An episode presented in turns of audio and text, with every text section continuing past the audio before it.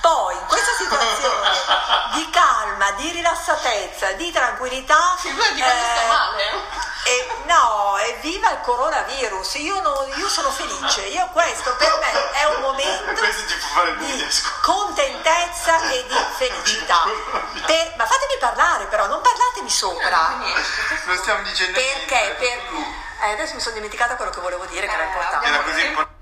Beh, io raccolgo questi momenti di ilarità, momenti di, di casa, di, di chiacchiere, di cacciara, per portarla un po' a tutti i monolocali, a tutti quelli che, eh, insomma, vivono lo stesso fenomeno che vivo io, che è un fenomeno che io voglio raccontarvi stasera.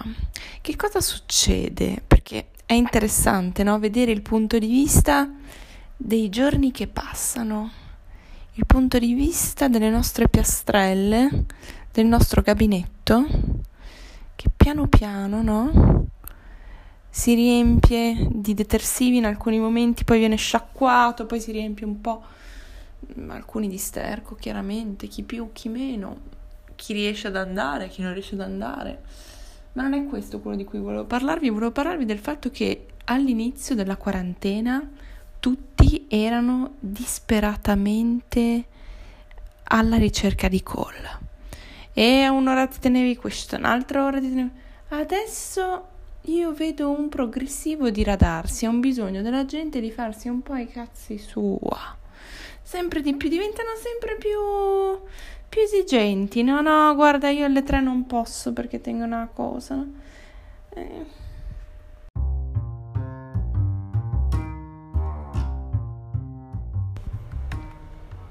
C'è bisogno di contatto, ragazzi, di contatto vero, di contatto vero.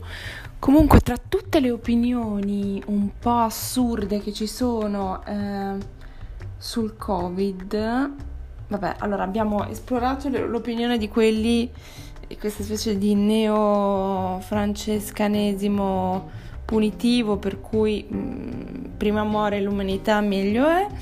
Eh, quindi sono felicissimi del fatto che il covid eh, ci stermini tutti. Poi ci sono quelli ovviamente fobici che sono felici perché eh, stanno a casa, eh, igienizzano e, e hanno paura, quindi cavalcano il loro momento.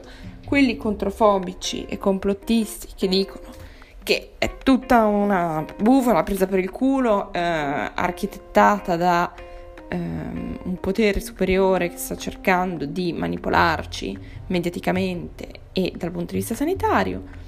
Poi ci sono quelli che adorano Conte perché eh, dobbiamo eh, seguire un senso di giustizia superiore, riunirci come paese e riscoprire dei valori passati stando a casa, quindi questo senso mh, di potenza dello Stato moraleggiante.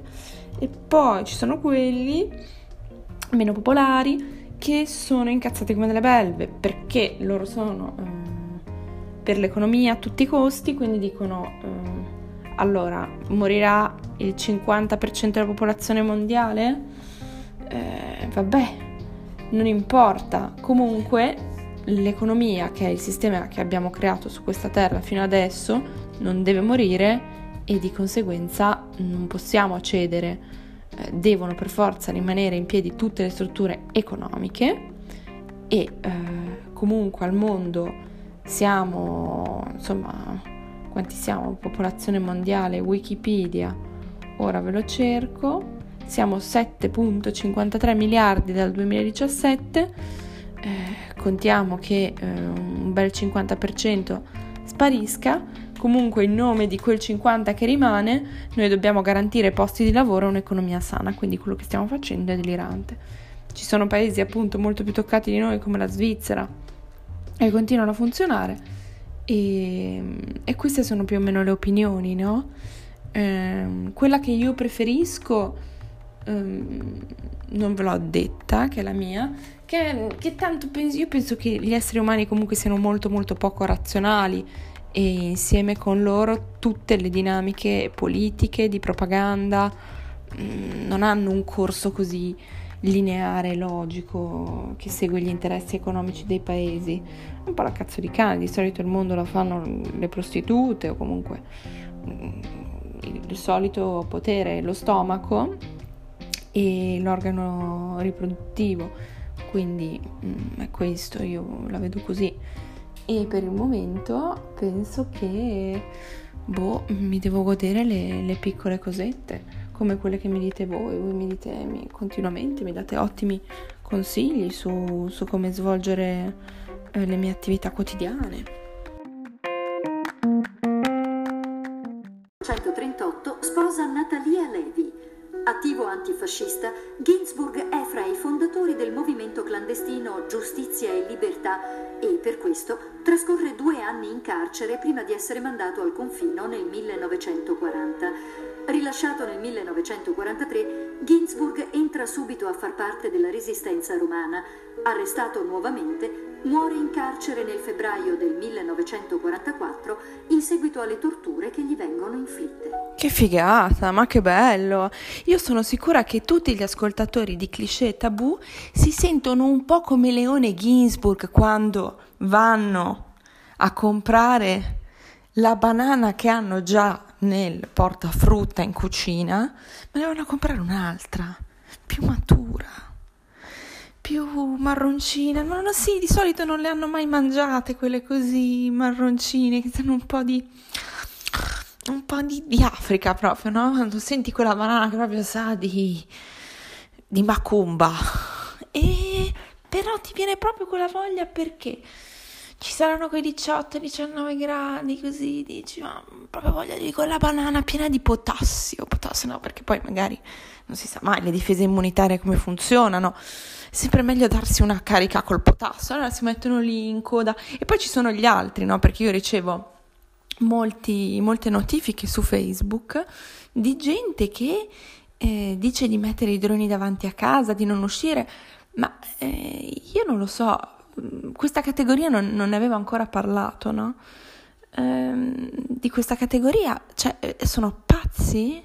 Cioè, nel senso, se uno, voglio dire, tu non puoi porre a sistema una legge che poi, tra l'altro, io non lo so se tra di voi ci sono de- degli ascoltatori che eh, sanno qualcosa di, di malattie infettive, ma, ma, sensate, nel senso che vanno un po' in laboratorio e fanno delle ricerche anche eh, interessanti.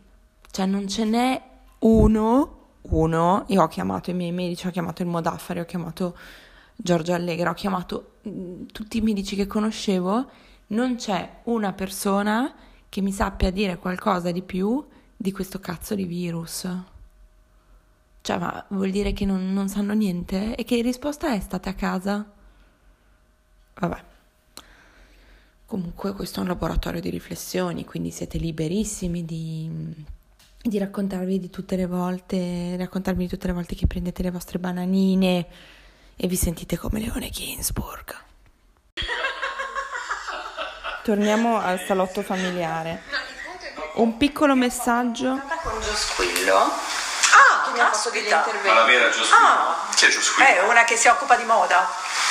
Si chiama Squillo veramente o soprannome perché... No. Ma sì, è anche cantante, è stata una cantante, adesso si occupa di moda. Più rosso. Eh. No, non è cretina quella Abbiamo fatto eh. una domanda agli ascoltatori eh, su Instagram. So. Quale di queste affermazioni è vera? A. Giosquillo è amica di mia mamma. B.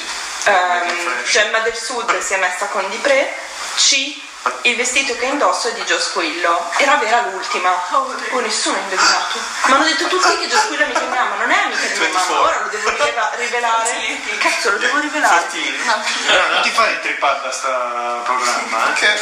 Ma perché? Ah no, perché poi diventa fanatica, è fanatismo. Ma non è vero, è è bella invece. dai. Ma perché? Ma perché non, non è capace di, di stare dietro al Basta, web, basta, è troppo pericoloso. Ma no, ma tu hai paura. Ma dai, di che cosa hai paura? ma guarda che c'è gente che io ho visto delle interviste di un'uomo E comunque, niente, lui ha visto degli intervisti, no? Su, sugli haters, è molto spaventato e dice che io non sarò in grado di portare avanti questo arduo compito. In effetti ha una responsabilità civile, personale, intellettuale, eh, la responsabilità di fare schifo, insomma, e proprio mh, all'insegna di questo io volevo condividere con voi un brano musicale da me cantato, da me cantato, per voi, per voi.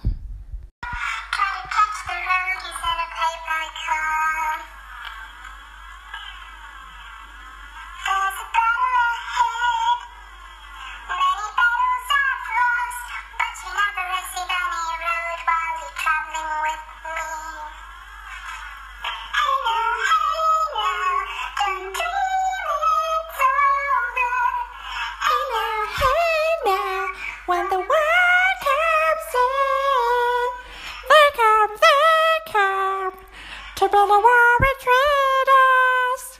You know they won't win. E cosa dice questa canzone? Dice fondamentalmente che Conte ci potrà mettere tutte le barriere, tutti i muri, tutte le cose brutte, ma noi non ci arrenderemo, non ci arrenderemo.